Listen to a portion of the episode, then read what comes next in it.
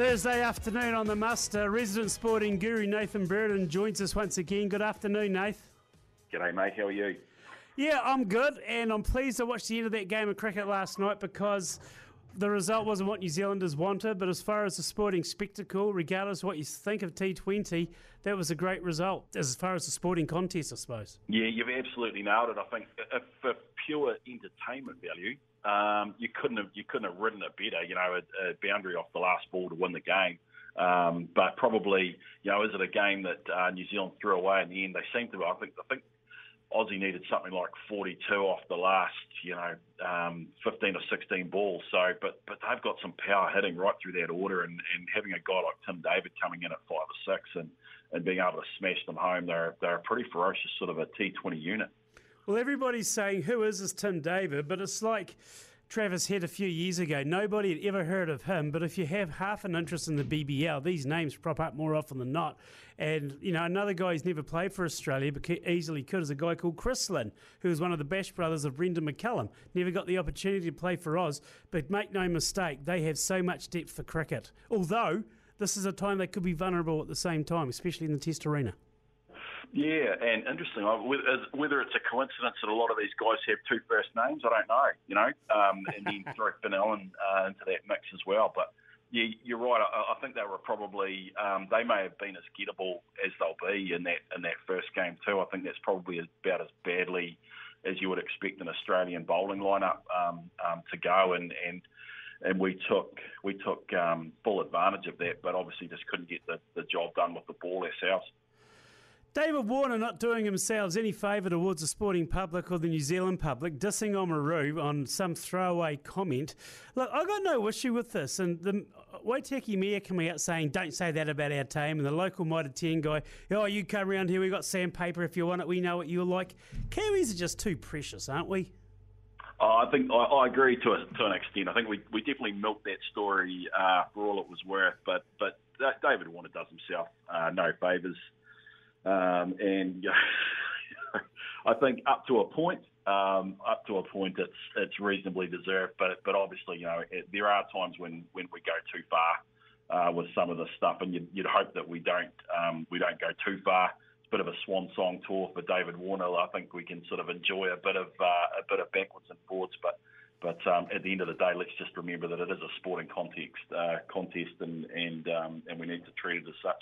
I just think as a nation sometimes we just need to step back and actually think, well, you know, you go and listen to the context in which Warner said it. There was nothing malicious. It was just a comment. Yeah, absolutely. Look, if I had one major gripe out of that game last night, um, it would be leading edges going for six, which is something which really does my head in uh, in cricket. Um, yeah, I can I can stand there. If someone wants to, to try and just whack the ball over cow corner and um, all day, you know that's fine. That's that's the that's T20 as a game. But um, when a, when a miscued shot goes sort of four rows uh, four rows back, I'm just like, what's going on with this game? You know, there's there's, there's no skill there at all. Um, the, the only thing with that, I, I guess, is you know they head to Eden Park for game two and um, game three, which is an even more sort of um, sort of uh, bizarre sort of cricket venue. So it's um, cringe. Guess, it's cringe to play cricket at Eden Park. Full stop. Yeah, we're only going to see more of that sort of that sort of aspect of it, aren't we?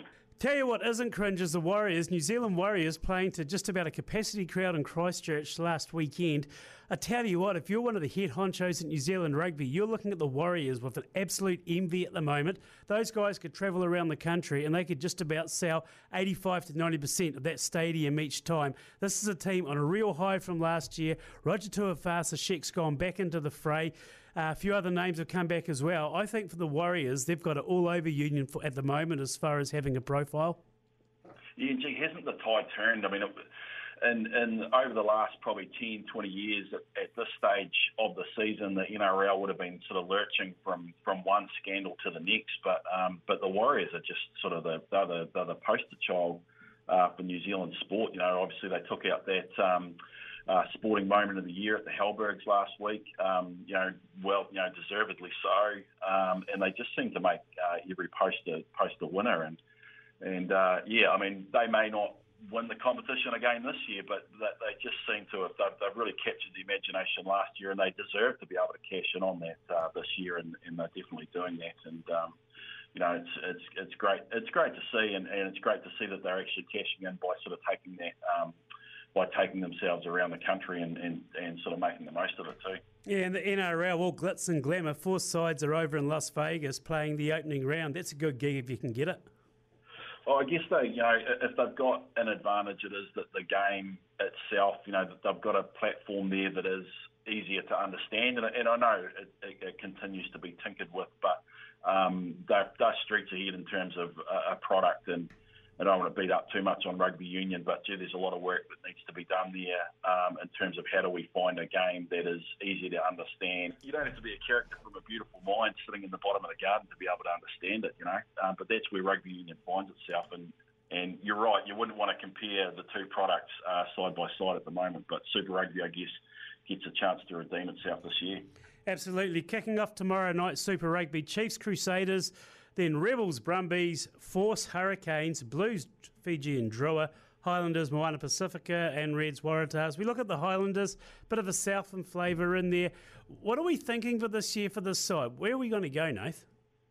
Um, one of the first things I always look at in a team is that eight, nine, ten um, spine, and it's and it's interesting for the for the Highlanders. Um, you've got Hugh Renton starting against Moana Pacifica um, at eight, and we, we know what we get from Hugh Renton. You know, he's a he's a good, honest um, footballer. Maybe not hugely dynamic. Um, can lift himself from game to game, but um, but you got you got to love him as a as a player. As a he's a wholehearted trier. So it's a really interesting season, I think, for Fakatava. Um, you know, obviously Aaron Smith, the sort of a legend, the Highlanders legend. Um, he's gone. He's been trying to groom sort of Fakatava over the last few years. So this is this is as good a chance as, as he'll get to you know stamp his mark in that number nine jersey. And then I don't know if any of us would have known too much about Rhys Patchell um, going into this season. So a, a massive unknown, 30-year-old Welshman in, in terms of how he'll go in this competition. What will be a pass mark for the Highlanders this year? Oh, it's a real rebuilding year, and and I was looking. I actually didn't realise this this stat sort of crept up on me, but you know they haven't won a New Zealand derby. I think they're 16 or 0 and 16 in terms of New Zealand derbies over the last two years. So any win over a fellow New Zealand side um, this year would would have to be a win. Um, you know, would have to be a, a massive improvement. So um, it's a it's a really young team, and they've got five guys on debut against Moana Pacifica, which is probably a, a nice start to them this weekend. Um, uh, knocking over one of those uh, fellow New Zealand teams in the first couple of weeks, I think, would be a massive step forward for them. Zero and sixteen. That's not good for a professional franchise. No, but I guess there's, you know, there, there's, there is reason for optimism. Um, you've got Jamie Joseph coming back into the fold, and and um, and he'll he'll lend a lot. You know, I guess depending on how that relationship sort of works between him and Clark Dermody, um, you know, but you know that will add something to the to the program over the next couple of years, and I guess we've got to give them the next sort of season or two to sort of um, to see some improvement. Then they've got some some really exciting outside backs. You know, the um, Tava Tava Nawai, uh, Ratu Maita uh, Buki Netkins at, at fullback. Yeah. Um, so if they can get some quality ball um, out to these guys, you know, they will score some tries. And, and obviously, you know, it almost harkens back to that sort of that 2015 era where they they bounced back from a couple of pretty average seasons. And I'm not saying they're going to win the comp like in 2015, but they they definitely made some strides with a squad that I remember being in uh, Queenstown for a pre-season game and and looking at this team at the start of 2015 and thinking, how are they even going to find 15 guys that that um, that can make it, that can put a team together, uh, you know, to, to win a game, let alone the comp. And there was there was a guy I couldn't even have named you who the midfield was at the time, and this guy called Malakai Fekitoa came out of absolutely nowhere um, and burst onto the scene and became an All Black. So there's plenty um, there's plenty for this Highlanders team to play for, I think. Good on you, Nath. Always appreciate your time. Lovely. Thanks, mate.